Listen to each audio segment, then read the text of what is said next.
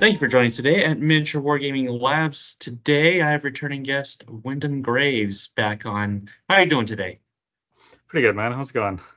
Doing all right. And so the purpose of this episode, we're going to talk about Historicon 2023 because we actually ran into each other out there. So I I took off after work outside Baltimore and decided, you know what? It's Thursday. Historicon's going on right now, which I had no idea until you sent me like a message saying, "Are you going?" So you know what? I'll go. I'll I'll bring a stack of cash. I'll go to the vendor hall, and I'll meet and buy uh, too much stuff. And I show up there and say, "Gosh, the vendor hall is empty. That's really weird." And then I ran into you, and you explained that it was closed. yeah, that was an interesting thing that the vendor hall did close a little earlier than I think most people expected. So I'll, I'll leave my uh, first two impressions here. Historicon, I've never been to it before. Much bigger than if you go off their website, like the way they design their website and the info they put on the website, you really feel it's going to be in the basement of an American Legion hall. When you show up there, it is a massive enterprise. Um, second thing about the website, you'd think they'd post the schedule and hours. so they give you information about what's going on there if you wanted to come. Yeah, that was an interesting thing. I agree that they um, they could use a little bit more outward facing communication. Um, but when you get there, they give you this nice fat book that has all of that stuff in it. But yeah, ahead of time would be a little nice. Yeah, well, so from what you showed me, Vendor Hall closed at what, like six? I think so. And by the time I got off work, left Baltimore, drove the two hours, it was six thirty. so I wasn't coming back after that one because that book shows me you wrote it down in an electronic file. That could have been put someplace.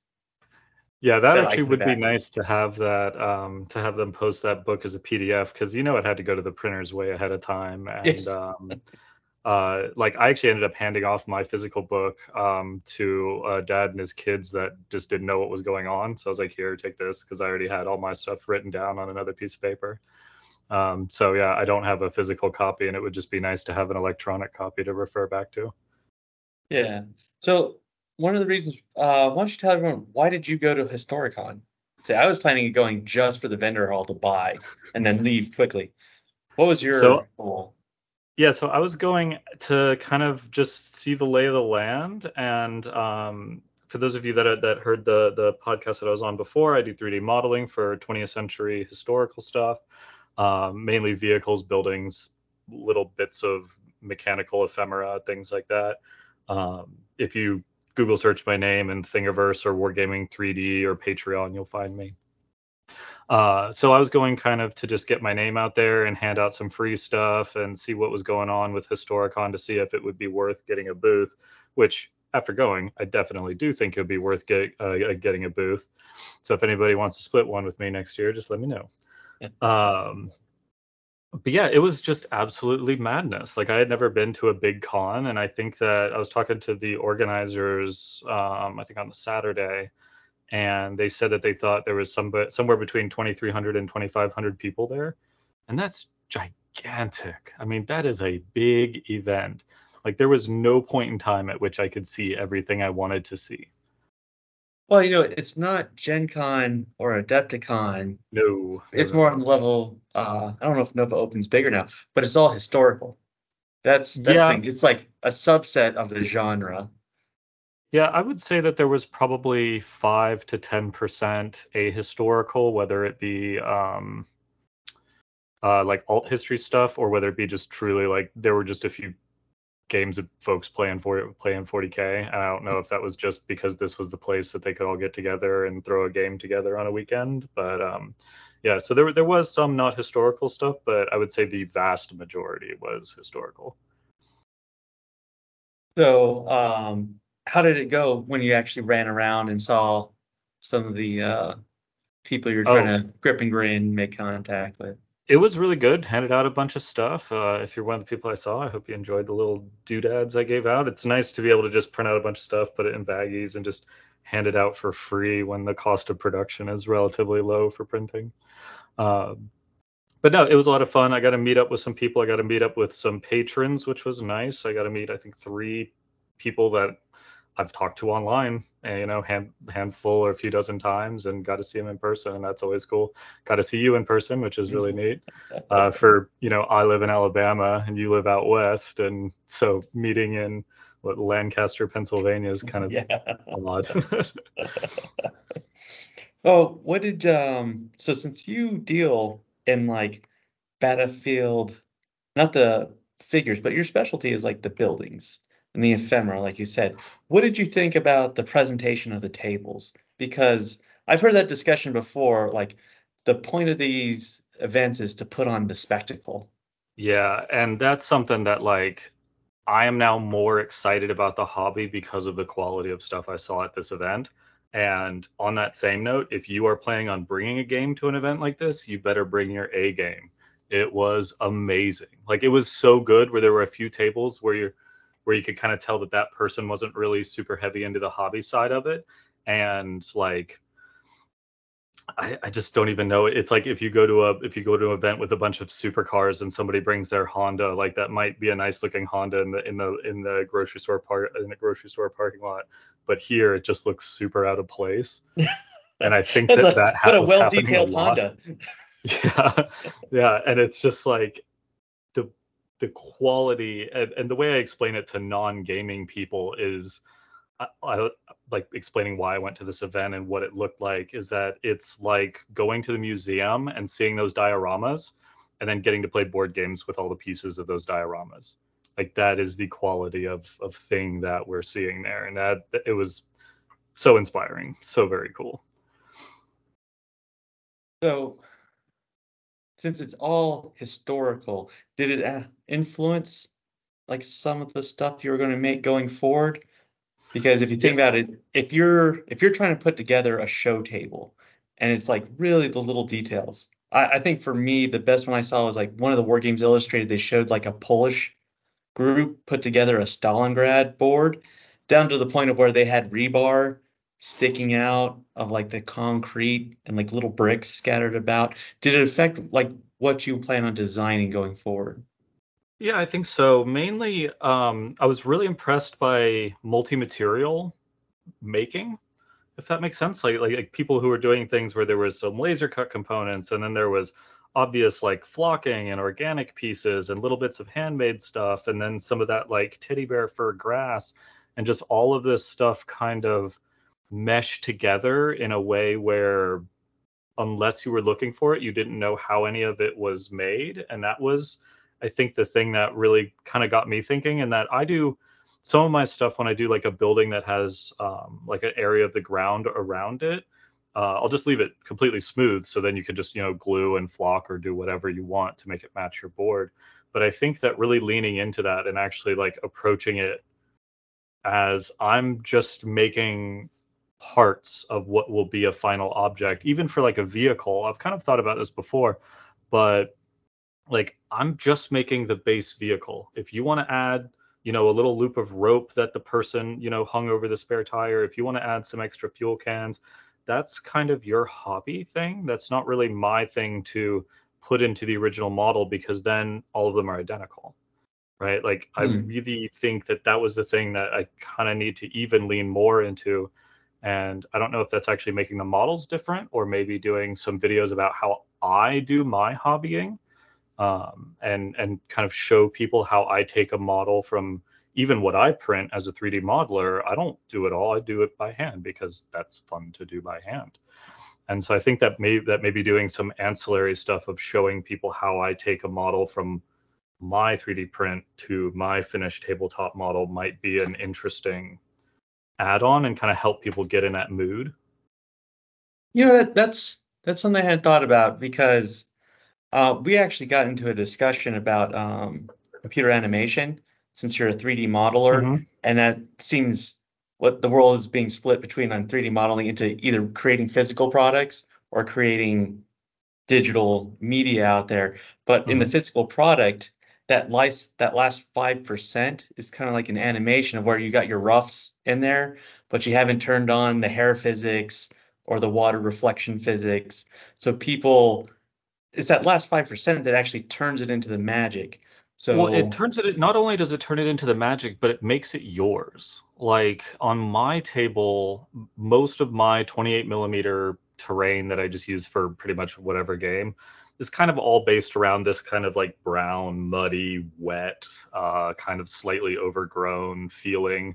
So when I finish out a, a piece, when I paint it up, it has all that stuff in it. But you may have something completely different, right? If you have a desert terrain set up, your last 5% is going to look a whole lot different than my last 5% is going to look. And that's totally cool, right? Like your like if we use the animation example, like your water physics might be cell shaded um like anime style. My water physics might be, you know, real life ones or as, as realistic as possible. And it's entirely just kind of what we want to do with it. I think that's really cool. Yeah, so that so the idea for you is trying to explain to a user, all right, here is the print object. You're going to print it off, like we talked about in the last podcast. Mhm. But I'm going to finish it for North Africa, or I'm going to finish it for Normandy. Yep. And then being able to educate people is like, even though this is the thing I'm looking at in Thingiverse, this is what it could be.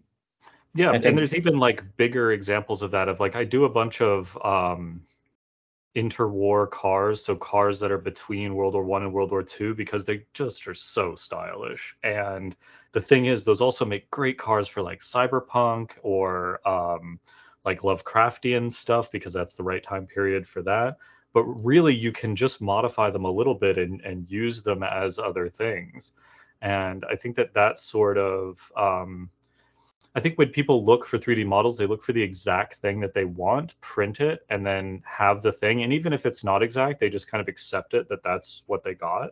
But I, I would really like people to start looking at it as more of a um, this is just a starting point, right? If I want to change the wheels on it, if I want to change the top, if I want to cut it up and I want to add things to it, go do it.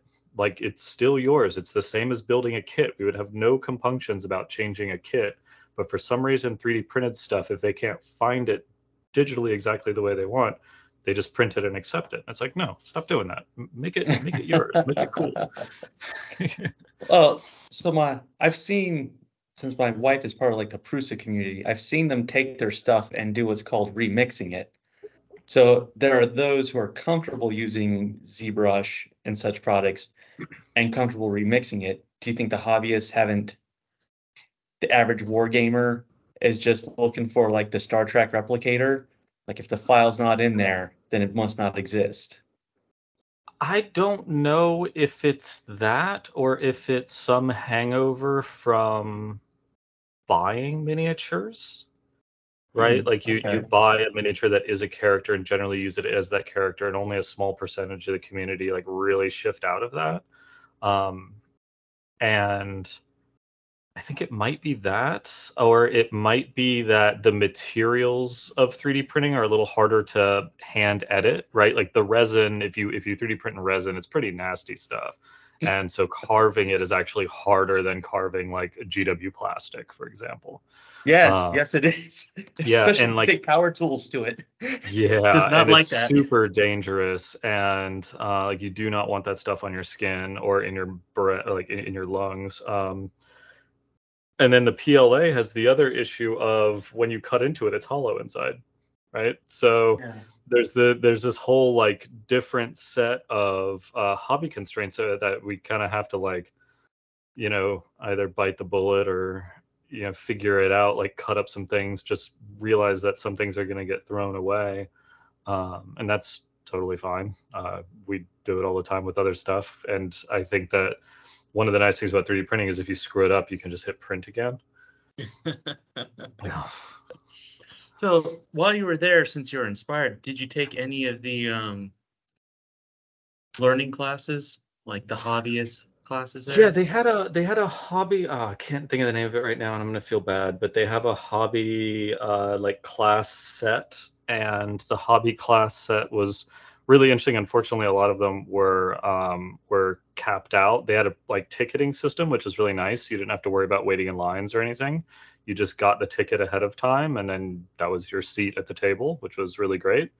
Um, so you could kind of schedule everything really nicely. But uh, yeah, it was wild. I took this class on making trash at 28 millimeter scale, and it was taught by um, Joseph McGuire, the guy who wrote uh, Reality's Edge, and he wrote This Is Not this a Test, yeah. which is the the post-apocalyptic one. Uh, Reality's Edge is cyberpunk. Um, and so it was just really weird, like sitting across the table with like six other people being taught how to make trash by this guy that I'm like, I know you write rules.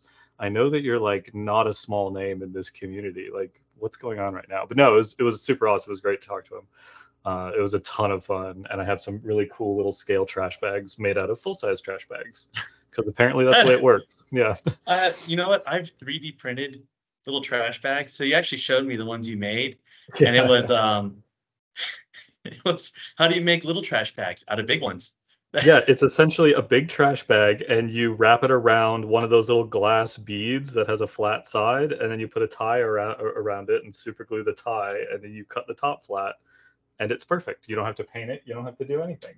It's absolutely crazy.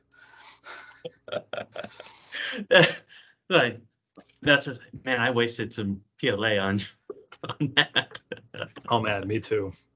Definitely um, me too. So now I know I've talked to when I was talking to Gaddis uh, last mm-hmm. week. You know, he was at Historicon, so we talked a little bit about that off production. But the idea that you'll see games at Historicon that you won't see anywhere else. So these are like homebrew games just for the convention on that. What did yeah, you think? that was that was super cool. Well, one, I'm there, there's a lot of stuff where it's just like some homebrew version of an existing rule set, and it's really nice to see it because you can see how people like think things should be modified, but also how comfortable people are modifying it. Like I don't know about you, but like where I am, my local game store plays 40k, and that's pretty much it. And so like the idea of taking a rule set and just like we're gonna throw out half the rules and put new rules in there, it's just would be mind-boggling for for for like the local crew. And so it's just really nice to like go and see people who are like, no, no, this is what I want. This is the exact situation that I want. I'm writing a play right? Like this is theater and I'm writing a play and this is what I want to happen. And so we're going to write the rules for this to happen.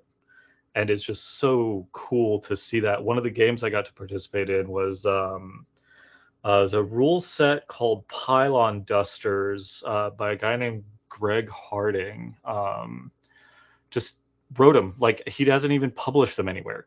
Uh, and uh, it was the 1932 Thompson Trophy Air Race. I just looked it up, and um, so it's like this really specific thing that this guy's just really really into so he wrote a set of miniatures racing rules to do this one thing where like you have to not blow up your engine and you have to not pass out in the turns right? Because you're in an airplane that can do like 9 g's. Um, and so you have to not pass out and not blow up your engine and finish the race. And this guy just wrote all these rules from scratch and it was a really fun game. Like it wasn't bad. Like it was obviously somebody's homebrew rule, rule set but it was an enjoyable time for five people for like two hours. Um, and one thing that I was I was talking to him a little bit about it, and he was like, "Oh yeah, that's just my rules. I played it a few times with some friends." I was like, "You haven't put these online anywhere?" He's like, "No, I was thinking about selling them like here or there, but I just like I don't want to spend the money on like the art and the design and everything like that to get the rule set out there. And I was like, that's totally fine.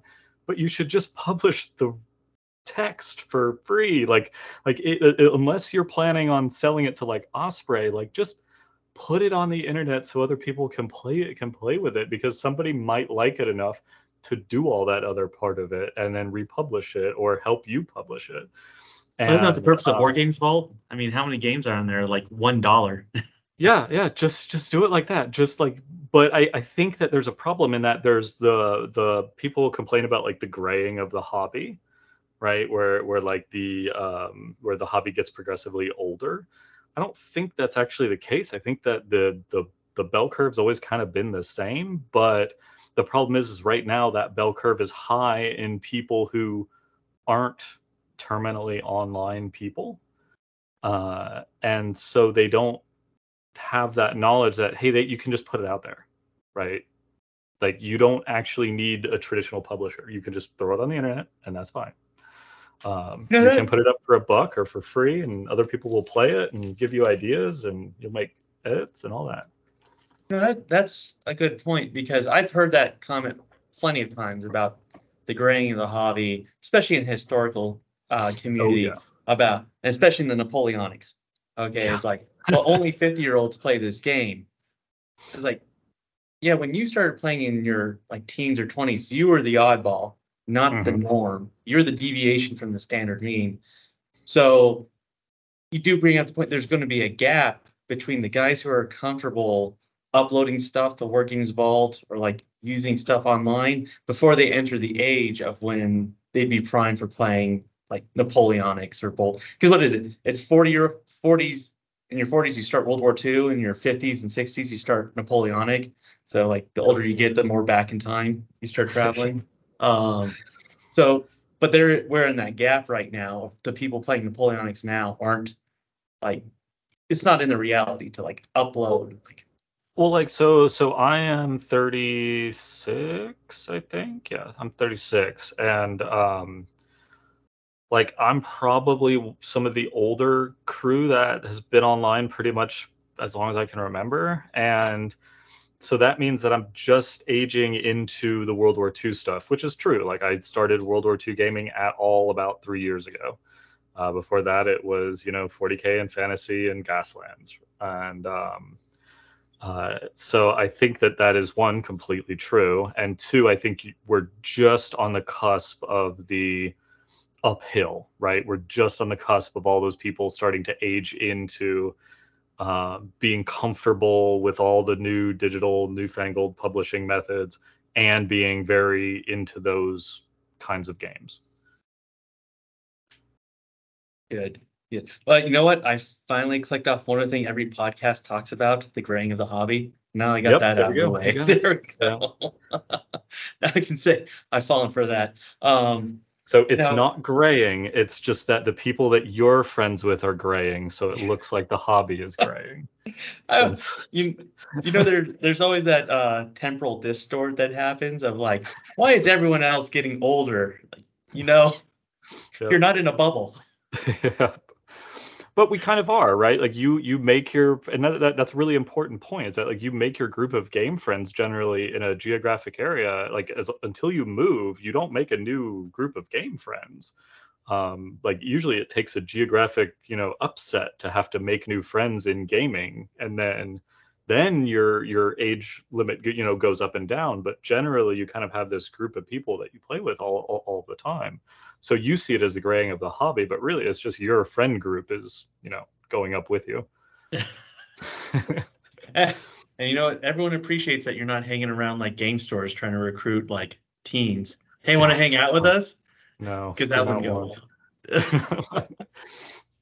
you got to think But- it's all like not only do you want to play games with these people you also want to invite them over to your house for like eight hours you know you know uh when i lived in maryland there's like a group that played battletech before like the renaissance of battletech and like oh we really don't post on facebook because we all get together in my basement dude Yeah. i'm not coming over to your house and climbing in your basement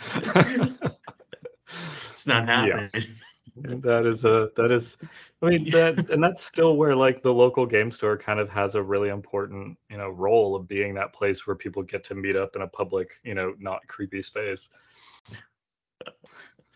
Well, so let's talk about the friend aspect. So we actually met up in the board game area. Mhm. Um, so actually I had met up with uh John Chang from uh, Echelon Software. He was in the vendor hall. So we actually walked around the vendor hall and then he left and then uh, you came down to the board game area and we met up there. Um, so the not the official vendor hall, the unofficial vendor hall. What did they call that basement? Um, yeah it was like i think it's called bring and buy is the concept Yeah. um but it's like in the ba- it was like it wasn't in a basement it was in like the lower level of this hotel and it was just like an absolute like flea market madness sort of thing um it was not supposed to be commercial vendors. I think some people abuse that line a little bit, but uh, oh yeah, when you see uh, three guys all wearing the same polo shirt standing at four tables with uh, new in shrink wrap Games Workshop stuff, it's like I think you might be a store. Yeah, well, it, I think it's one of the. Uh, uh, I I'm trying to remember from like what I was reading about it, and it was like it was supposed to be like it was supposed to be like a flea market, right? Like you bring your overflow stuff that you're not going to play with anymore and sell it. Um, and I think that some people ju- just kind of abuse it a little bit. I don't think that other people minded all that much uh, because they got. You know, there's still stuff, empty tables. Yeah, there's there's still empty tables, so it's not like they were pushing yeah, someone out. Yeah, yeah, and and honestly, like I'm if I go next year, I'm going to get a vendor table because the vendor tables were not expensive, according when I was talking to the guys who are running it. Um, and it would just be nice to have a place to like drop my stuff. Uh, but uh, no, yeah, I would definitely, definitely do a vendor table next year. Even, even just have like a TV going, just saying like, hey, this is what I do. This is this is where to find my stuff. Um, yeah, no, it was it was just like yeah, between those two places was really crazy. And then down with the um, down with the area where they were doing the the flea market like the front half of that which was always open the back half which was the flea market you know would they let people in open it let everything sell out close it and do it again. And they think they did that three or four times over the weekend. And um, but the front part of the lower area was this guy who just has this ludicrous uh, board game library like just traditional board games. There, I mean, there there was, you know, he had all of like the war game and historical stuff collection kind of set to the side because he knew that that was, you know, the the event. Um, but uh, let me see. Let me look up his name real quick. Um, it was uh, Anthony DeWall, and I think he calls it the board game library. Is like his thing and apparently the dude has a race car trailer that he uses because it's easy to like roll racks of board games in and out of the trailer. And so he just brings it to these events so people can play and it's just absolutely wild. That's interesting. Uh so but that so there's this mingling area there and i've seen that at nova open too where like i think pretty much every convention now has the board game library where you can check out board games if you're not into the scheduled events. Yeah, that um, was that was something that I was talking to the guy who was running it, um, and he set it up where like there were individual events for games that were ticketed just like all like the big serious games. Um, but I almost wanted, and I was talking about it, and I almost wanted him to have just like a singles night every night uh, because like I was there essentially by myself. Like I was there to meet a few people, but like I didn't have like a crew. Like a lot of people go there with, you know, five or six friends from their game group. Um, and they go and they do this event. So they have people to like go get lunch or dinner with and things like that. But people like me who just I'm gonna go by myself and just go meet people there, you have to make friends in the moment and that's really kind of difficult at an event of that size and an event where when you go and play like the real games like the the, the big setup presentation theater games that we were talking about um, those are serious right? Like they're they're not serious in a way like you can't giggle and laugh and do all that stuff but they're they're on topic. You can't just in the corner right? Um, and so having like this board game area was really nice because it was much easier to make friends. It was much less serious or much less on topic. Uh, but yeah like it, w- it would almost have been nice to have like a space where you could just say hey i need people to play this game. You know i i have this little flag on my table that says come play games with me right? And then you could make those kind of ancillary friends without having the stress of doing it. Like I am a very outgoing person. I will totally just walk up to somebody and be like, "You're gonna be my friend now. Let's go to dinner." Um, but for for people who might have issues with that sort of interaction, um, that would be really difficult. Like I did fine because the first day I was there, uh, I was leaving the uh, the event center and this guy pulls up in his car and he's like, "Hey, is this where people unload?" I was like, uh, "I don't know. I think so." Um, and then I walked about 100 feet further and I turned around. I was like, hey, do you need help carrying that stuff in? And he's like, yeah, that'd be great. So that guy and I just like became friends for the weekend. And that was uh, Carl. He was showing um, a game called Down Downsync, Downlink. It's Downsync. Let me check before I get it wrong. Like, yeah, it's Downsync. Uh, so he was showing off a game called Downsync, and uh, but yeah, so he became my friend that I went out and had dinner with. Uh, but that's only because I make people be my friends. so, well, that brings up. So this is a social gathering. How do you make friends without bringing them? It's kind of like your vacation friends. It's normally by the last day you can normally do that, but on the first day, you like yeah, and that's and that's why I think that that that things like that board game library, if they had a little bit more, um, I don't know, just some some some systems in place, right? We're all gamers, we like systems. Um, like a system in place to meet folks i think that that would be a really great way to do it. Like literally just do it as a singles night. It's not like you can just be friends singles. That's okay. Um, and i think that something like that would be really really helpful for you know especially on the first few nights of of of finding people to and sometimes you just want somebody to like decompress with at the end like i just played this crazy game. It was like this and it did this and that did that. What game did you play? Oh it was like this and it did that. Because there's no way you're going to see every game so it's nice to to have conversations with people who participated in something different. Yeah so let me ask you. I was looking at the schedule and i think um the real one of the reasons in lancaster pennsylvania is it's near the Yuengling brewery which is near the army war college and if you ever go to a War College event, it's always Yuengling kegs. Um, but I, I, haven't been to the War College in years. But so Historicon is actually part, like they do joint stuff with the War College. Did you go to any of those events? Yeah, they they had a um.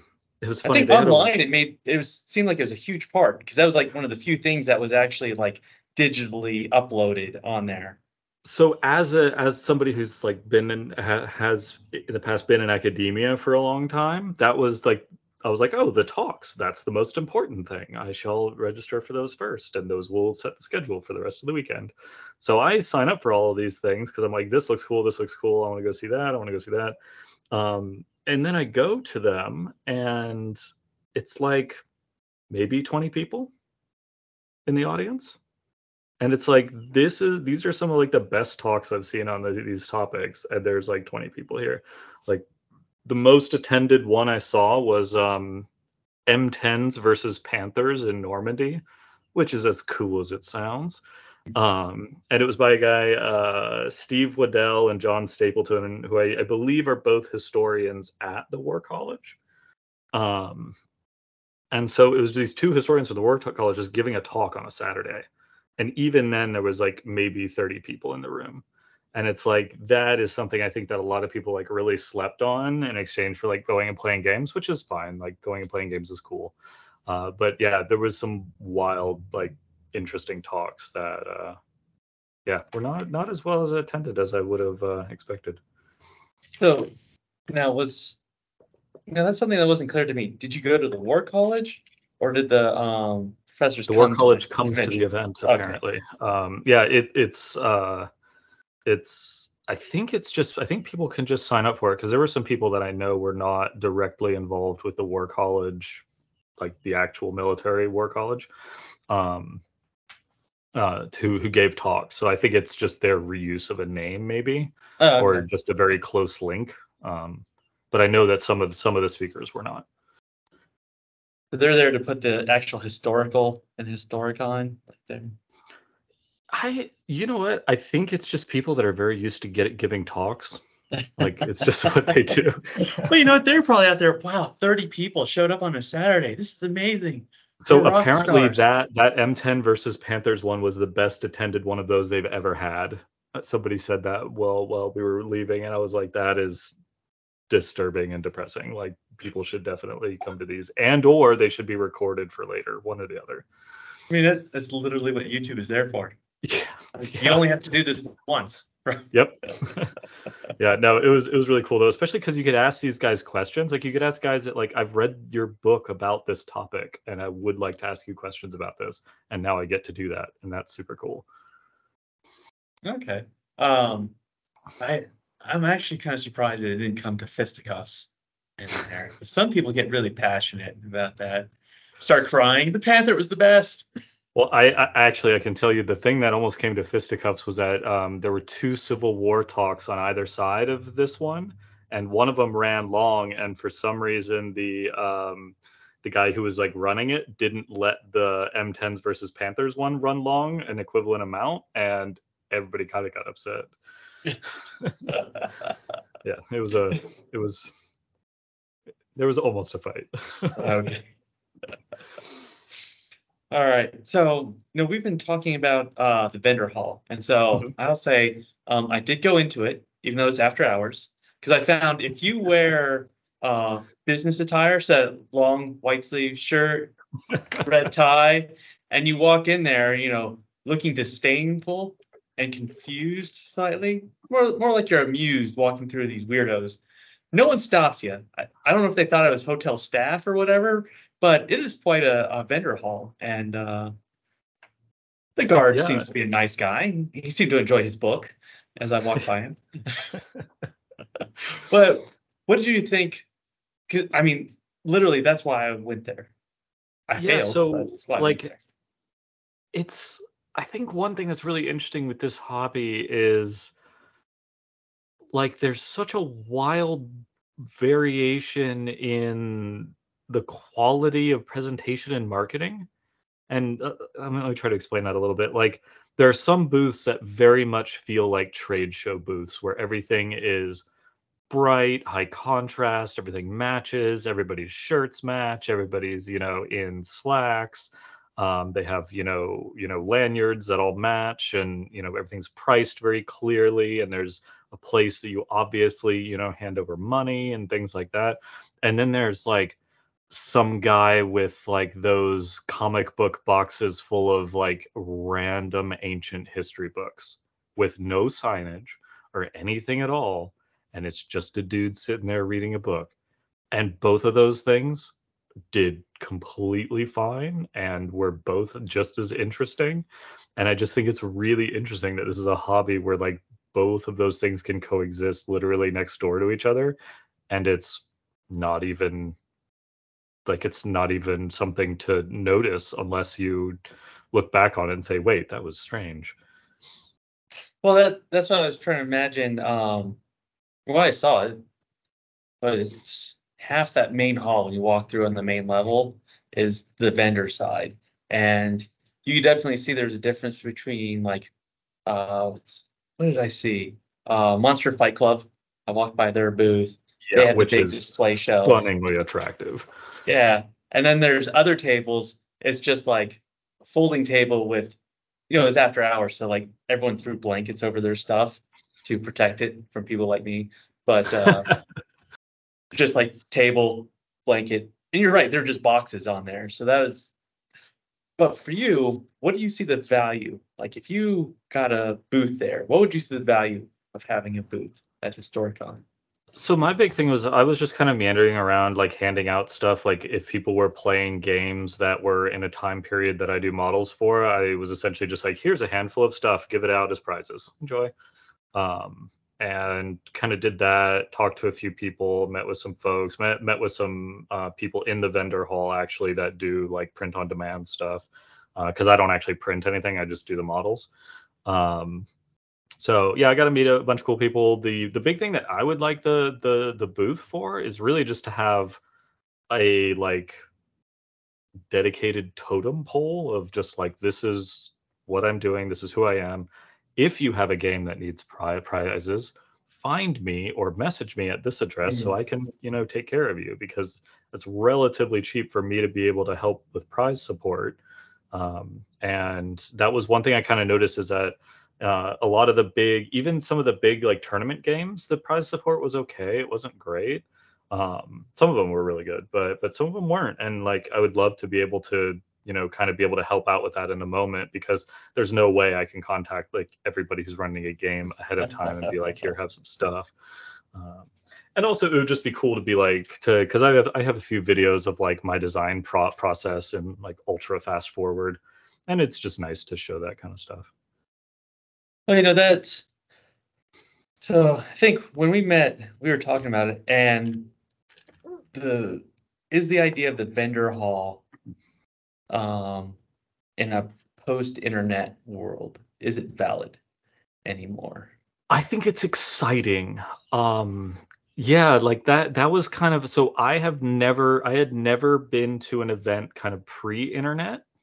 So I don't know what that sort of excitement would have been like. Uh, like when I hear people talk about it on podcasts and stuff or in videos, um, apparently it was just like the end of the world sort of nirvana.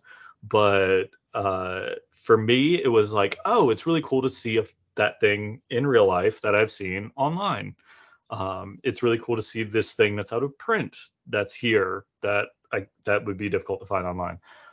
But really it's just more about the excitement than actually anything unique for me but that's because i'm a person who does a lot of internet stuff like if i need to find something on the internet i'm going to be able to find it um, it might cost a lot of money but i'm going to be able to find it. Uh, um, but it, yeah there is a certain level of like communal excitement that i think makes it special. Like i definitely bought some stuff. I bought some dumb stuff. Uh, I bought a little clipper that clips tiny leaves out of larger leaves, uh, so I can have tiny leaves for diorama. Actually, that'd be oh, that would have been awesome. great. Yeah, and, and when I'm bored and watching TV, I just pop you mean tiny leaves out of big leaves. so let's get this straight. Your big like hobby takeaway was how to make tiny trash bags out of big trash bags, and how to make tiny leaves out of big. well, leaps. I can design any mechanical thing I want. So yeah, essentially the takeaways were organic stuff that's hard to make digitally as a somebody who does like CAD based design. Yep. I also got well, some I, sweet dice. Well, I think for me, it's like some of the I was looking at the vendors and there's people I've been to their website, I've seen their stuff, wanted to get it, but it's like, you know, if I buy this, it's just from the fact that I have a problem of buying stuff, even if I'm not going to play with it, like stick it in my storage locker and then forget about it. And it's like, there's no shipping and handling if I show up there. So it's like I show up, I don't have to pay to move pewter from the so I Coast. That that's the, the big thing about the smaller, like the bigger, the bigger companies that you're going to order a bunch of stuff from and get free shipping because you've ordered a bunch of stuff anyway.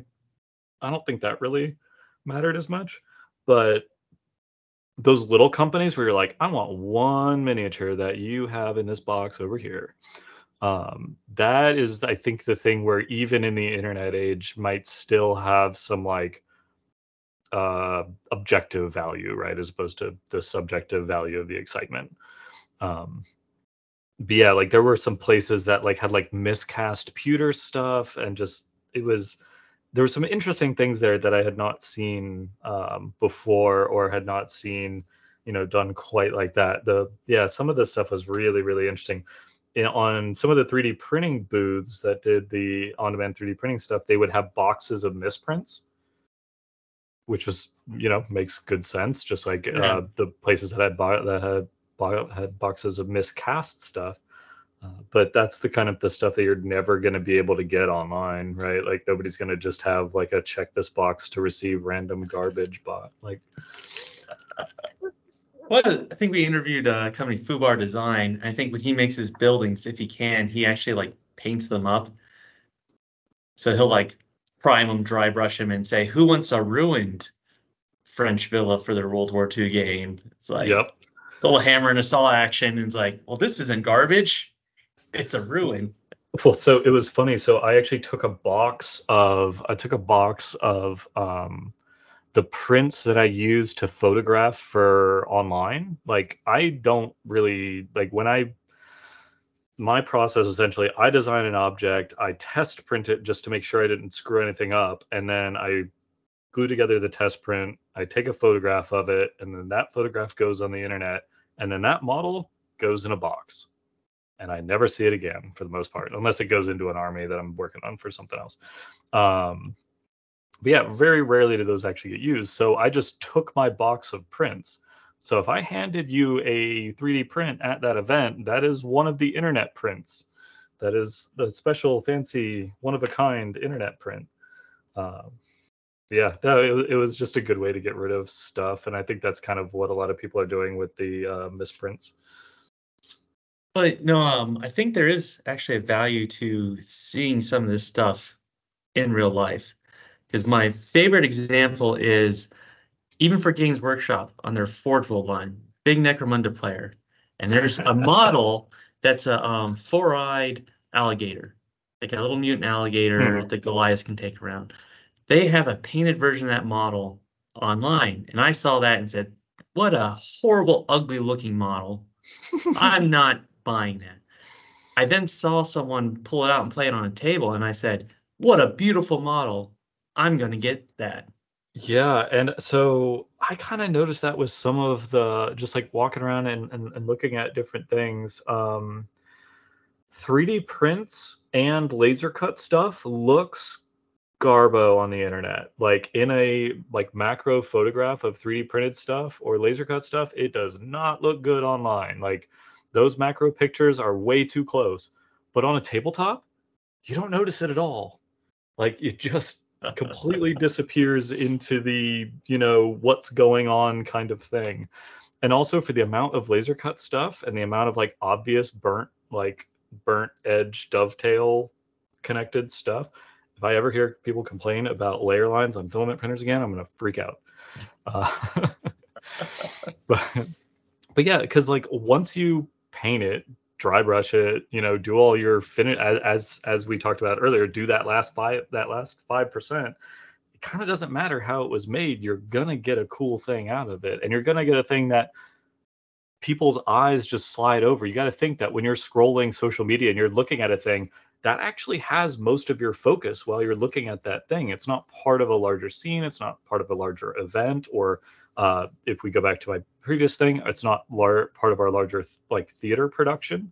Like think of going to the theater. When somebody's in the forest in the theater there's not a forest. You just have the trees in the foreground and then it's just dark behind that um, and that sort of thing does happen on the miniature tabletop that does not happen when you're just taking a photograph of one single object Yeah, that's that's why I like to see some of this stuff. yeah holding it makes a huge difference because I've I have to admit I keep being drawn back to old glory games, little Wizards of Oz, Wars of Oz models, little Mhm. 15 millimeter Munchkins. I could fight fight them against Santa's toy army of elves. they had a they had a game of that going and it was very very uh enticing let's put it that way You know, it's a good thing that vendor hall was closed because otherwise I'd be leaving with like a duffel bag full of there metal. was a uh there was a two by two foot little um like gunfighter western city built like really small 28 millimeter but on on a two by two tray and it was just one of those things you're like can i just buy that can you hand that to me please you know, that's one of the games I wanted to. If I was going there, I was going to check out. That's um, Two Fat Lardies as their um, What a Cowboy. yeah there were a bunch of games of that playing um and now i kind of feel like i should go buy the rules and see if it's good um, Well, you got to make yeah. your Western themed stuff. That way you could play Westworld or Old West or. No, I would play Serenity immediately. Oh. That's yeah, come on. for somebody of so for somebody of my age, the uh the Firefly u- universe is far more like integral than than actual westerns. All right. Well, so let me ask you: Is there anything I'm missing about Historicon? Anything you want to throw out there before we wrap up? Oh, it's crazy. People should go to these things. It's wild. Um, and and as somebody who like grew up in the 40k stuff and and did that forever, and then got into historicals kind of because I aged into them, like we talked about earlier. Yeah. um, yeah, it's it's amazing with what care. Like we're so used to like this is a corner of ruins with two levels in it, and I spray painted it and dry brushed it, and it's like no no these these are tables that literally look like the dioramas at your local history museum, and you get to play with them. And I think that that's something that is just like you just don't realize how much you're missing until you see it. And then you're like we could do it like this. Well, that's that's something. I think that's the only place you get some of that UK culture of when they do their game expos of where they're more about demonstrations. So like Yeah. clubs we'll put It's together tables. off, Yeah. Yeah. So it's more like that car, like we were talking about the car shows. Like, here's Yep. my table. Like, what's what's the best engine I can bring, or what's the best Stalingrad board I can bring?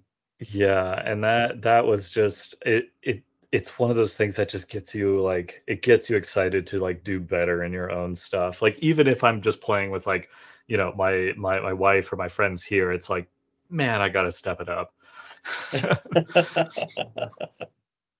me Yeah. look through. Uh, you know, I think that's about it. Um, I, I got a chance to play a, a, a board game. I went to one of those talks, and one of the talks was this uh, younger guy. I think he's in college, um, but he was designing a game to teach about like Reconstruction politics, like the the time period right after the the Civil War, and that was very wild. So I went to his talk. He talked about it, and then he had a spare seat in the game because I didn't have a ticket for it and he was like, "Hey, if you want to come, I have a spare seat." And I was like, "Okay, I shall come." And so I came and played that, and like in a historicon environment, I don't think it was that great because like it required a lot of like um politicking because right, it's politics. Yeah. But like if you played that game over like dinner and drinks with a bunch of friends, it would actually be a very good time and weirdly educational at the same time. I don't know. It was it was it was wild. Well, I have to admit, I was walking through a bookstore because, you know, I think let's talk about what conventions really are for is a lot of stuff that gets pushed to us through social media, like Facebook, is stuff that is curated for us, either by Mhm. someone paying for our eyeballs. So I get a lot of ads for crap I do not want.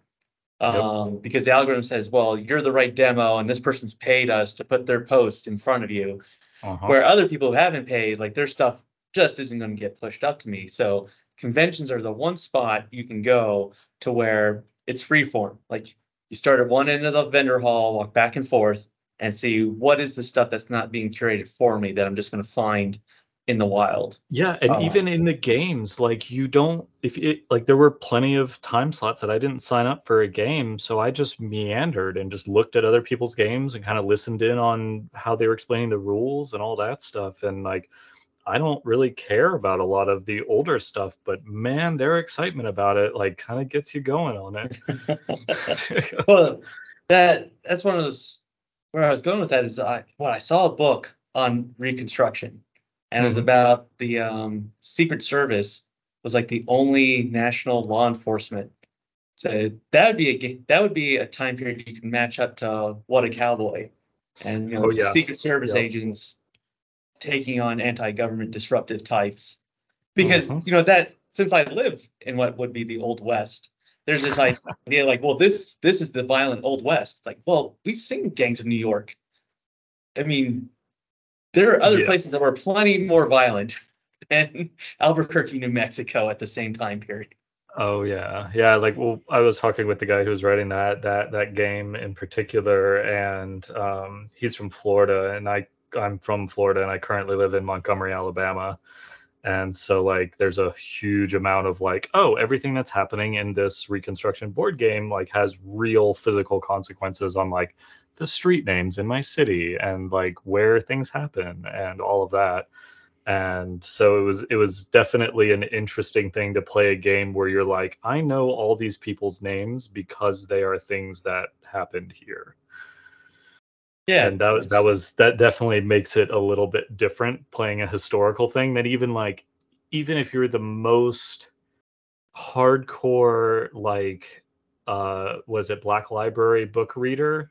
Like there's something different about like oh no i know exactly where that thing is that's in this bit of fluff because it's down the street from my house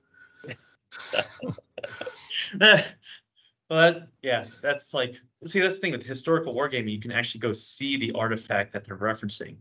So yeah it's like, well, we can go there. I'm not going to the Space Wolves' home planet. Not, Yeah. It's not happening, but I can I can go to Gettysburg. I've been there several times. So yep uh, but you know, speaking about that, let's let's talk about how should we describe this? Um, you had a special set you were going to put out last time we talked. Let's talk about the Tiananmen Square playset. oh man so Let's I let's do- open the, open the bid with that one. All right, let's, let's do it. Um, so I do all 20th century stuff. Essentially, I do like 1860s ish, like right when things started to get like very industrially produced, because that's just the kind of design that I do, up to current stuff. And I kind of avoid current stuff just because it gives me the feel bads.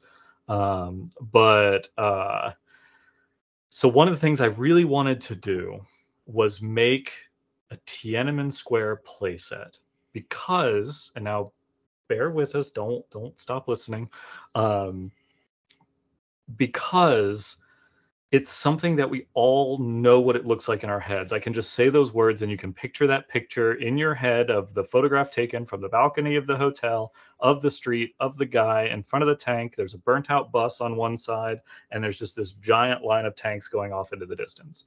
Um, trees on the left. Uh, it's about eight lane wide street. Uh, we we can all see it in our heads. Uh, clear day, and so I was like, well, we do these things that are like these very seminal moments in military history, right? Like when when you play a historical war game, the things you do are the the points of inflection, right? Like you don't play uh, transporting these goods across the Atlantic unless you play when the U-boats attack, right? Because that's a point of inflection. Uh, that's a point of divergence. The actual just you know ship goes forward is not the point of interest. Um, so I wanted to take that and kind of make it something that's essentially an unplayable game, right? Like this one guy standing in front of these tanks does not have a chance there's no game to it, right? Like you roll three d20s, and if you roll 20 on all three of them, you get to live. That's the game. Um, and simple. So yeah, that's it. That's it. Other than that, you die in a jail somewhere. Um, uh, but it's really interesting in some of the conversation that it started in that people got really mad when I posted it to social media. They were like, it is really offensive to call this a playset. Because I very specifically called it the Tiananmen Square playset. Um, they're like, that's really offensive. People died, like hundreds of people died, da da da da. And I messaged back and I said, hey, like, that's the point. We play war games all of the time and don't think twice. Like, think of those words. We play war games. Play set is not a different thing, right? Like it is it is it is saying that we are we are removing it from reality and turning it into an object of either participation or play or game like those words are somewhat synonymous and um, so it really got people's it really got people going but i think that upon saying that hey yeah that was intended like i wanted people to think about the fact that we do this thing that is not cool, right? Like it's not fun, it's not nice, it's not friendly, uh, but we do it as a fun, friendly, nice activity with our friends that we have fun with. Um, and there's just kind of a, a friction there that shouldn't go unaddressed. And so it was it was really really interesting doing it. You can get that you can get that whole set right now on Thingiverse for free if you want it. Uh, just go download it. Uh, I actually worked with a guy. Um, oh God, please don't let me go name blank. Um, with uh, oh no, no, no. Where is my? With uh, Duncan Shadow. Um, he's a he has a Patreon as well. He generally does like D and D stuff, but uh, I reached out and and he was interested in doing the figure for that, so he did an absolutely gorgeous figure for it and then I did the the industrial components. So I did the tank and the bus and the, the other pieces. But yeah, it, it was really interesting to kind of see people's reaction to it um, because it kind of flies in the face of the thing that we all take for granted. It was nice. It, it, it was good to have the conversation, and everybody actually was very respectful of it. It did not turn into an internet shouting match. well, you know, it's one of the game designers I've had on before created a game, Obsidian Empire, about pre-contact Mesoamericans.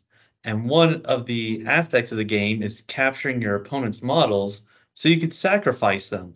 You know, mm-hmm. lay them on a slab, cut their heart out so that the sun will keep going around. Yep. How how is that different?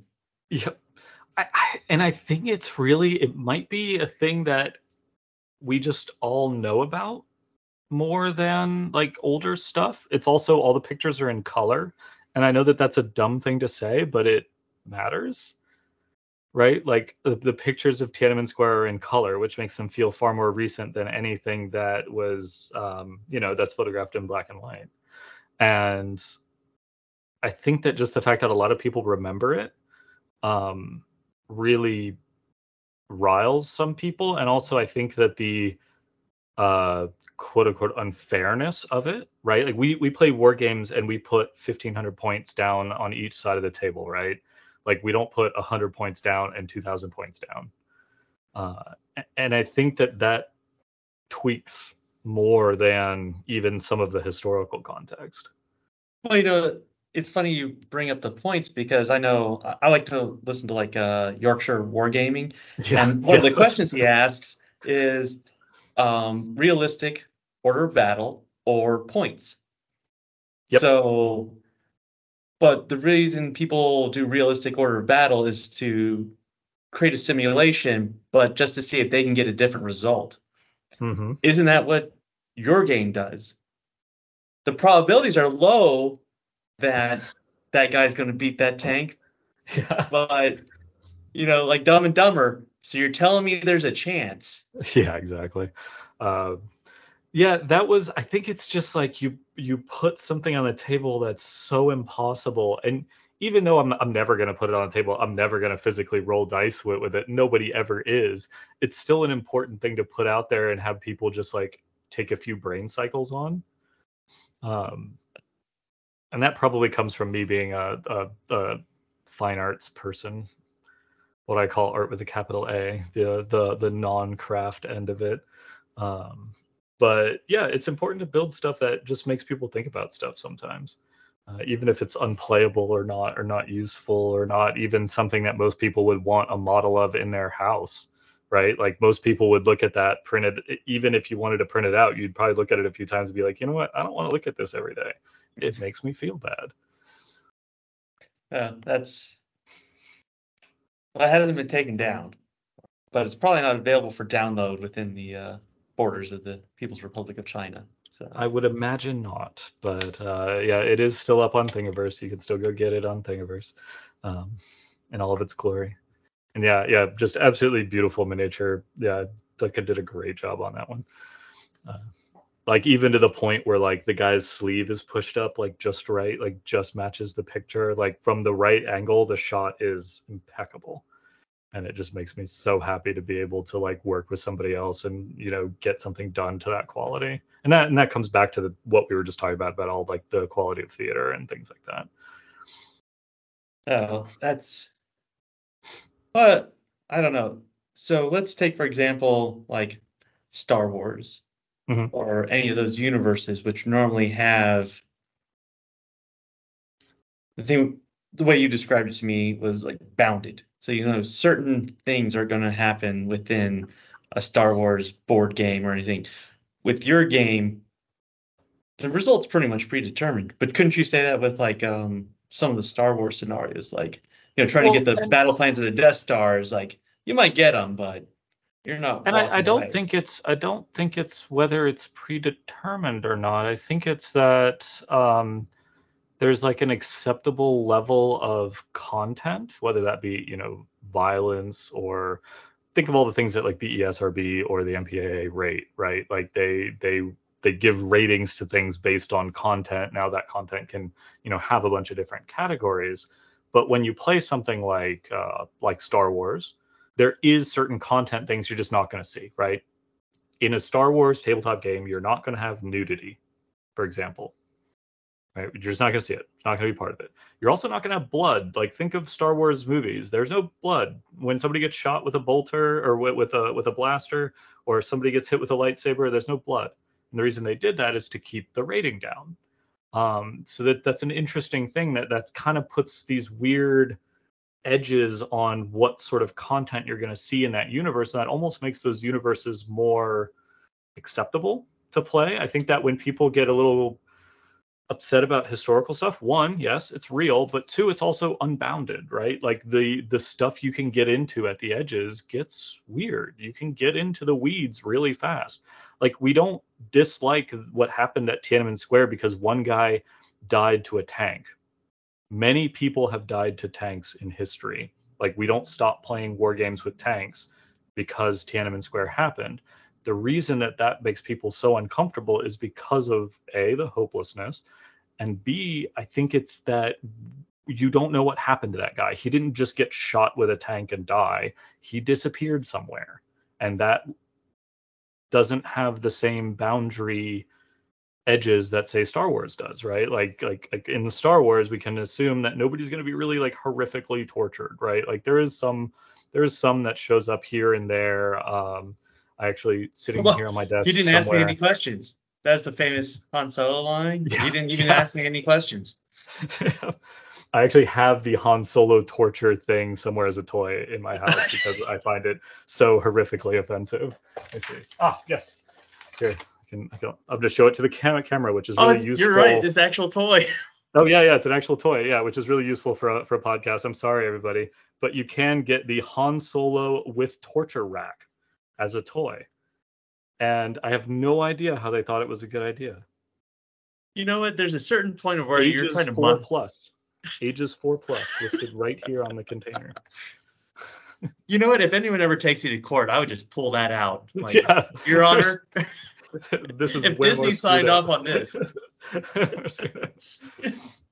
no, and and I think that that's I don't know, like we we excuse some things and like like 40k universe is wildly horrific or you get into like judge dredd stuff and it's really weird but there's something about either the reality of it or the fact that it is truly unbounded right? Like there is no boundary edge. And i i, I think that those things have equal import in people's minds. And i think that's something that we all kind of you know need to decide for ourselves right? Like i'm not saying that any of this is inappropriate or any of this you shouldn't do. You should totally game whatever you want to game because it allows you to explore concepts that are you know not explorable in real life. That's why we game. Um, and it's just like it's just something you got to think about. The only thing that i ask is that um, if you want to game historical stuff or if you want to game something that you think is outside the boundaries of what somebody else is expecting please ask them. Please ask them if you if you're going to take like if you're going to take a german army in bolt action you don't have to ask them right? They expect that you're there's going to be some bad guys. But if you take let's say like hitler youth in a bolt action game maybe ask the other people first right? Like that's one or two ratchets up from just bad guy Nazis on the feeling scale. You know, it's funny you bring that up. It's uh one of the uh so the store manager Brian, he does the podcast with me. He's the mm-hmm. regular mm-hmm. guest host. He got an army dropped off. So a lot of people bring him like their scraps. Like I'm getting out of wargaming. Here's my army.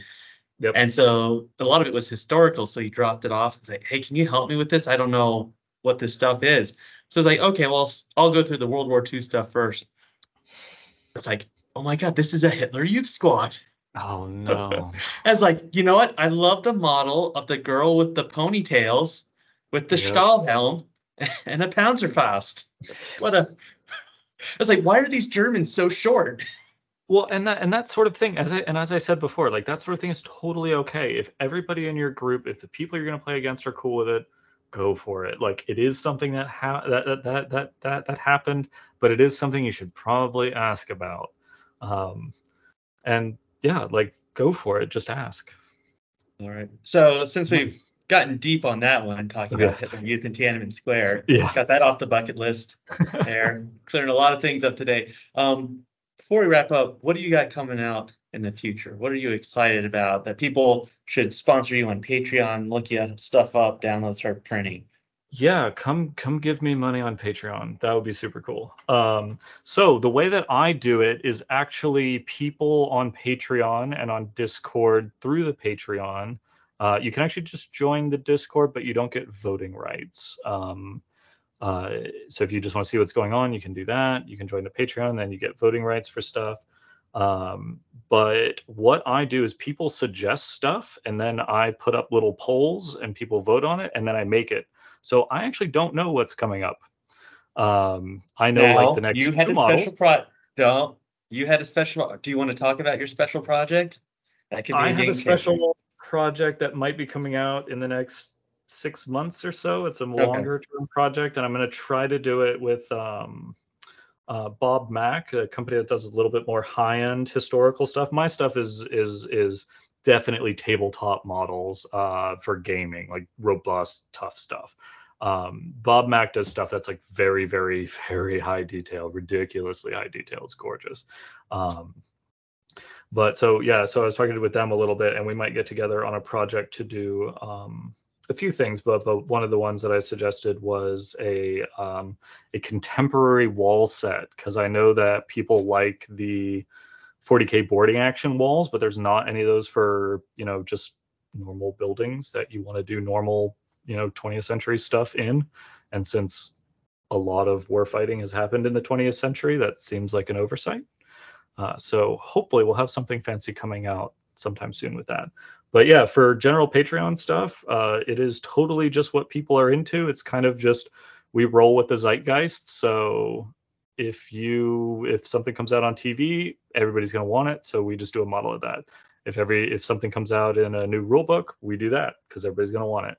Like the um, was it the new bolt action book had this was it the Borg Bogward, Borgward, some German thing that just drops an explosive. So moment I heard about that, I was like, we got to have a model for that. So there's a model of that up. You can get that on the Patreon right now. And then after two months, everything becomes free uh, because that's my goal is to build a public repository of stuff to help try to shift that graying of the hobby a little bit lower, make it a little bit easier to get into historicals.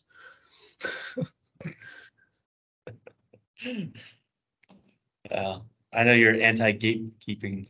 Uh, Yes, Efforts. yeah, very anti gatekeeping. Uh, yeah, just do what makes you happy. Do what makes you ha- happy, and hopefully do it as pretty on a table as possible. well, you know? If we don't have gatekeepers, then just anyone can come in. I know. and weird, where would we be? Yeah, just anybody who wants to have a good time rolling dice. Crazy talk. All right, Lindo, let's let's wrap up on that positive note. Yes, positive note. Good. so, thank you for joining us today at uh, Miniature Wargaming Labs. Make sure to go and check out Windham Graves. That's W I N D H A M G R A V E S. Uh, check out his Patreon, Discord, and go into Thingiverse. But once again, keep on playing, and we'll see you next time.